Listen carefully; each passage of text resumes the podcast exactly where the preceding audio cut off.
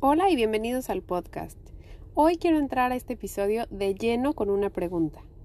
¿De quién o por qué has sentido envidia últimamente? La pregunta de hoy ya sé que está medio incómoda y rasposa. Y que seguramente tu respuesta en automático pudo haber sido hasta de medio susto. De, ¿ay qué? No, por supuesto que no, yo no envidio a nadie. ¿O envidia? No, eso sí, fíjate que no. Me han envidiado pero yo envidiar, no, nunca. Y bueno, igual y sí, pero un poquito. O envidia de la buena, no más. Y es que la envidia es uno de los sentimientos que peor prestigio tienen. Se nos hizo creer que sentir envidia es malo y o que solo envidia a la gente mala, ¿no? Piensa en esto. Las villanas de novela envidian siempre a las protagonistas, pero las protagonistas no porque las protagonistas son buenas. O envidian las brujas, porque quieren tener el castillo, el príncipe o quieren ser bonitas como las princesas, pero no las princesas.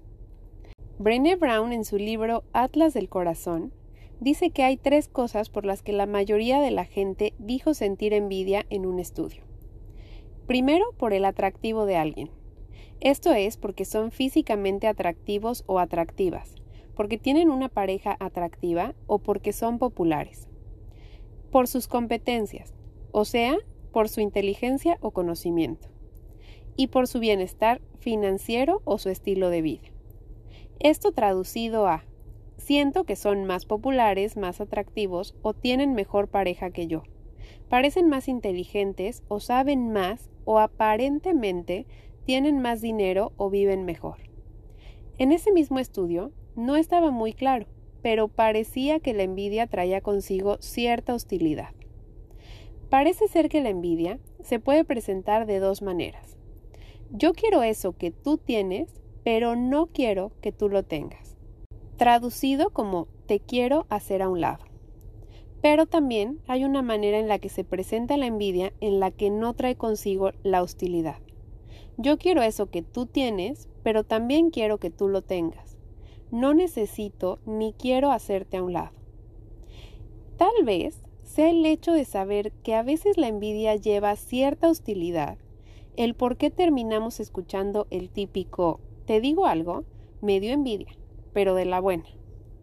En algún curso que tomé alguna vez, se hablaba de la envidia como este sentimiento que aunque a veces nos cueste confesar y no sea algo de lo que se hable en público, sí, todos lo hemos sentido alguna vez y muy probablemente lo seguiremos sintiendo, porque como cualquier otra emoción, no podemos escapar de ella. ¿Cuál es el tema aquí? Lo que haces con la envidia. Esto es, siento envidia y lo identifico. Es normal que quiera o se me antoje algo que esa persona tiene, que no necesariamente es un tema material. Puede ser su manera de ver la vida, su carácter, la alegría que transmite, su forma de ver el lado positivo y tratar de sacar lo mejor de las cosas, la manera en la que educa, el cómo se expresa o hasta su trabajo.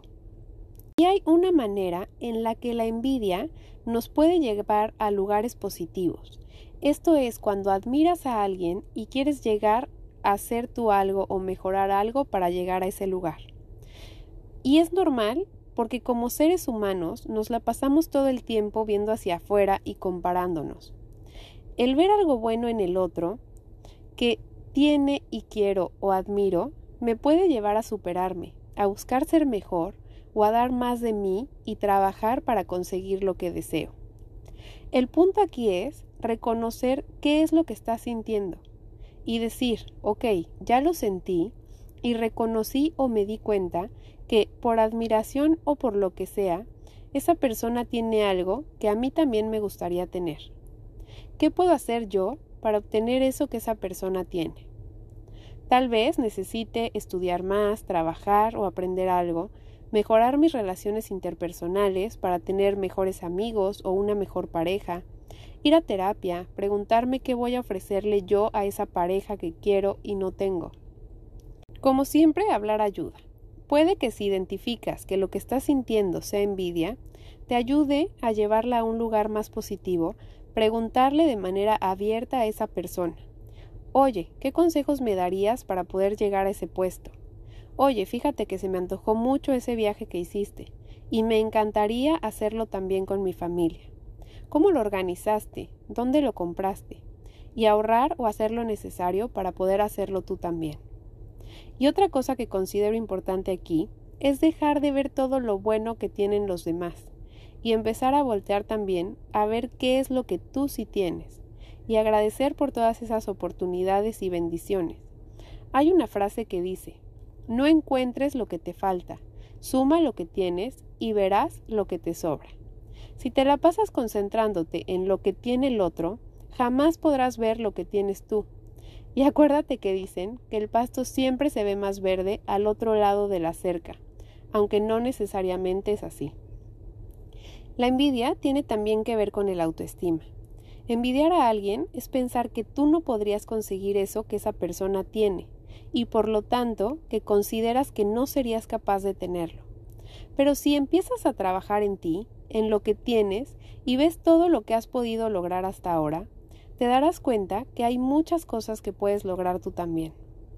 Ahora, si bien es cierto que la envidia es algo natural que todos sentimos, sí hay que tener un poco de cuidado cuando la envidia te lleva a un lugar de sufrimiento constante, en el que te comparas y sufres por no tener lo que el otro sí tiene o sí hace. Y aquí creo que está el dark side de la envidia. Es el que, como dijimos antes, lleva hostilidad.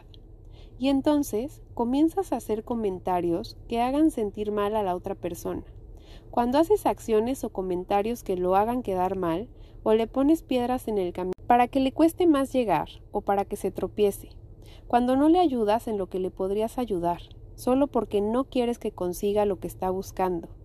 O hablas mal de esa persona solo porque crees que no se merece lo que le pasa o lo que tiene.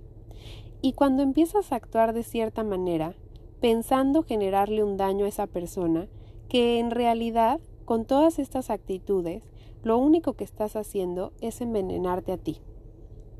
Te quiero dejar con esta idea final para el día de hoy.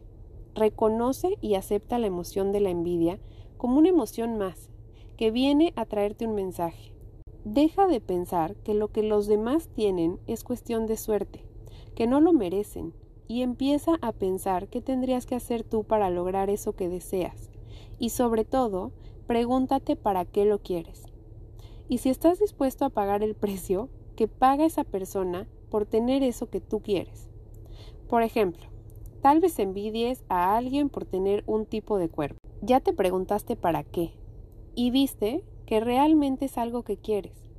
¿Realmente estás dispuesta o dispuesto a hacer la cantidad de ejercicio que hace esa persona? A levantarte temprano para ir al gimnasio. A sacrificar ciertas comidas o lo que a ti te gusta para obtener eso. ¿O has pensado en que también hay un factor genético en este caso específico, por ejemplo? A lo mejor eso que es para esa persona simplemente no es para ti o no entra en tu estilo de vida. Y aquí creo que sería bueno hacer las paces con el no tenerlo todo y disfrutar de lo que sí tienes. Nos escuchamos mañana en un capítulo más del podcast.